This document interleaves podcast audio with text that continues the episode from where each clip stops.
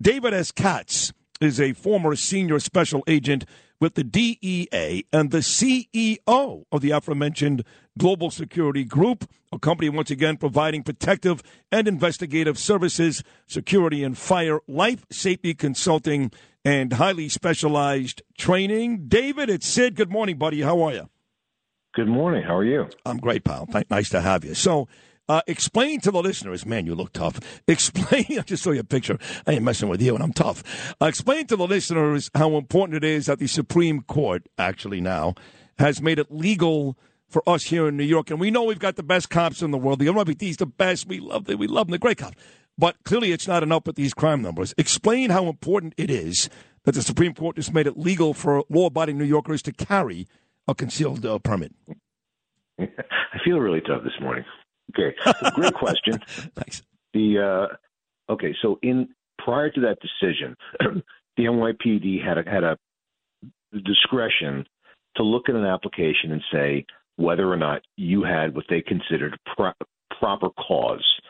So, believe it or not, the number, and I may be slightly off, but it's not wildly off. Prior to this decision, the number of discretionary permits to carry a concealed weapon in New York was under 2,000 in the entire city. So now, subsequent to the Supreme Court decision, they can no longer say, well, do you have proper cause or not? In other words, you have the right to carry a firearm as long as you complete complete the application process successfully. You don't have a criminal background, you don't have an order of protection, and you take the training they require. Then you can apply and, and receive a carry permit.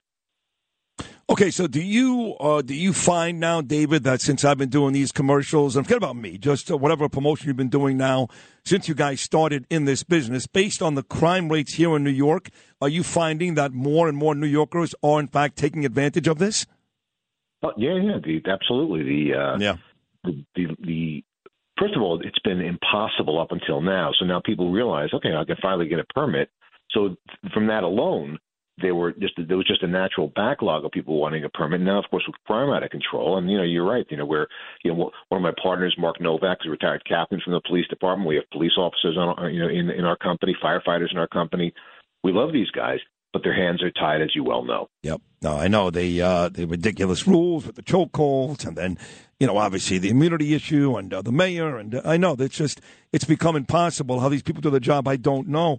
Now, in terms of hours to get this, I've had people say to me, "Sid, I want to do this, but what do I got to take like a ninety hour course?" It's not that much, but it's a couple of hours, right, Dave? No, it's there's two portions. There's a classroom portion and the range portion. The classroom is 16 hours. 16 hours where we go over every possible topic related to firearms ownership, carrying, understanding the law, understanding how we want to disengage from conflict and not, you know, you don't want to walk into a conflict, oh, I'm armed, I can do it. And no, you want to be aware of your surroundings, extract yourself from any possible danger, danger situation, but then at the same time, if you have to use your firearm, understand with complete certainty how to operate it, how to shoot quickly and accurately, and more, most importantly, how to make the correct decisions, legal decisions under under what probably is the most stressful few seconds of your life. Yeah. It reminds me of karate. Like uh, my kid took karate, and they're like, "Don't use it, Gabe, unless you have to. If somebody messes you in the street, kick his ass, but don't use it unless you have to." That's uh, kind of like what you're saying. This is not like Bernie Goetz. Take the gun on the subway and go have some fun.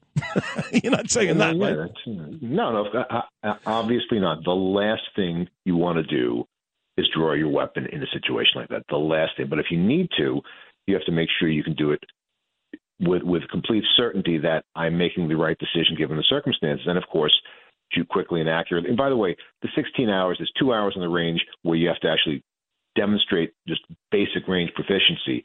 That is not nearly enough. If you're going to own a firearm, commit to train with it. Join a range, practice with it on a regular basis because, like anything else, you know, Sid, you're, Sid, you're you're in you're you're on top of the athletic uh, uh, athletic angles. Yeah, you have to train, you have to practice. There's no such thing as I buy a gun, I take the class, I'm good to go. No, that is not the case. How hard is it? You know, like I had this uh, young lady. She comes in about once a month. Her name is Liz Pipko, and uh, adorable, but weighs about 100 pounds soaking wet, you know, young lady.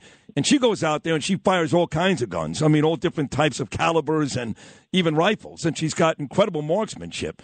So that says to me that, hey, I guess I can do it. But how difficult is it for somebody that's never fired a gun to actually go out there and pretty quickly uh, be a decent, a decent shooter? It's not difficult to become minimally proficient. It's difficult to become a really good shot. That requires a lot of effort. It's like I don't know. Do you golf? I do golf and I suck, Dave. I suck. if I shoot like I golf, you don't want me owning a gun. Trust me.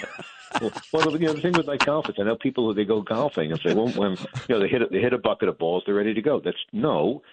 You know, I, I can teach you our, our guys. We have a great staff. I mean, I mean, when I say really incredibly qualified instructors, they they are the best we'll teach you everything you need to know. But once you learn, now yeah. it's incumbent upon you to practice and keep those skills sharp. So it's just like golf. If you're not out on the course, you're not gonna you're not you're gonna play like so, you. So so so like a veteran like you, who's used to who's had a gun for a long time. I mean, I know you guys train DEA, you train FBI, you train SWAT, you train military units. I mean, the best of the best you guys train, which is a testament to you guys. Even a guy like you, who's a great shot, you still go to the range all the time and, and practice. I I, pra- I train whether it's whether it's on the range. Mostly it's not. Mostly it's dry fire. We have we have training pistols that replicate actual firearms that are completely safe inert. I practice with that every single day, whether it's just drawing, presenting, working my trigger press. And by the way, I've been shooting for more decades than I want to admit, but I will tell you this: every single time I'm on the range, I'm correcting something. Oh, let's, I'm, I'm, pulling over here. I'm, yeah, I'm, yeah. I'm hitting here, here. Yep. I'm adjusting my my press. My, so there's always there's always practice, and even the best the best in the world are out every single day shooting. My wife just texted me Danielle, and uh, the last person that should have a gun is her because you'd be at my house in about 15 minutes, Dave. But I'm being serious. But she's like, I want to get a permit. How long is that going to take? Process is not a short one in New York City because they have, you know, first of all, you know, there's thousands of people going through the pipeline. Second of all, you've got to submit your application. You got to submit. I think it's it probably still is the same four references. You got your prints done, and they're going to investigate those references. They're going to talk to those people, make sure for you, you and your wife, you both have to have to agree that the other is allowed to carry a firearm. It's right. kind of interesting. If I if I apply for a weapon, you have to say, "Oh, my wife, my girlfriend, my significant other has to sign off on that." Really? So, oh yeah, yeah. That, that for a variety of, of obvious reasons. you know, my, my, my, husband's a little volatile. My wife's yeah. a little volatile. I don't think they should have a firearm. Right. So there are a lot of steps to it. So the, there, it is a process. It could take years. No. No, it won't take years. We, you know, I, I, six months. I would say I would I would be willing to be willing to say safely it's at least that amount of time. And then, how many folks uh, would you estimate, Dave, are inside these? I guess classes. What would you call them? Training classes. When folks come in and do those sixteen hours, or you take them shooting. How many folks would you say, on average, are in those? Uh, in our in our class, we we do between twenty five and thirty at time. We wow. have a very large classroom. Oh yeah, yeah, and we have we we have we have the simulated weapons. We we show everyone the right the, the kind of holsters they can wear. We let them try it out. We let them manipulate the weapons again with simulated, completely inert weapons that cannot fire. By the way, we always tell people if you have a firearm, do not bring it to the classroom. We make sure we actually search everybody prior to the class. If you have a firearm, we lock it up in the safe. So we have a completely safe training environment. We have simulators, which we are, which are electronic training systems, which we there's it's a, it's a different class. Yeah. Um, so we can actually allow people to to not only test, test marksmanship but judgment. We put them in scenarios, and they, they we, we test their ability to understand the law under stress. Hey, Dave, I got one more for you. Every time we got one of these school shootings, which are horrific. I mean, I've got two little children. I mean, two kids at this point, not little, but it uh, breaks my heart every time. It always brings up ah, gun control, Second Amendment issues, but I think where a lot of where you get bipartisan bipartisan support is banning some of these quote unquote assault weapons. And then I talked to somebody like Lauren Boebert out of Colorado. She goes, "They're not assault weapons. Like like an AR-15 is not an assault weapon." What are your thoughts on some of those discussions? They're absolutely not assault weapons. They're semi-automatic rifles. So what you say? Okay, well, I don't like the AR-15. Okay, well, what about the Ruger Mini 14? What about any of the other dozens and dozens of semi-automatic rifles? It's it's what I think. I think we're we're if you if you really want to get a bipartisan approach to dealing with this, how about this?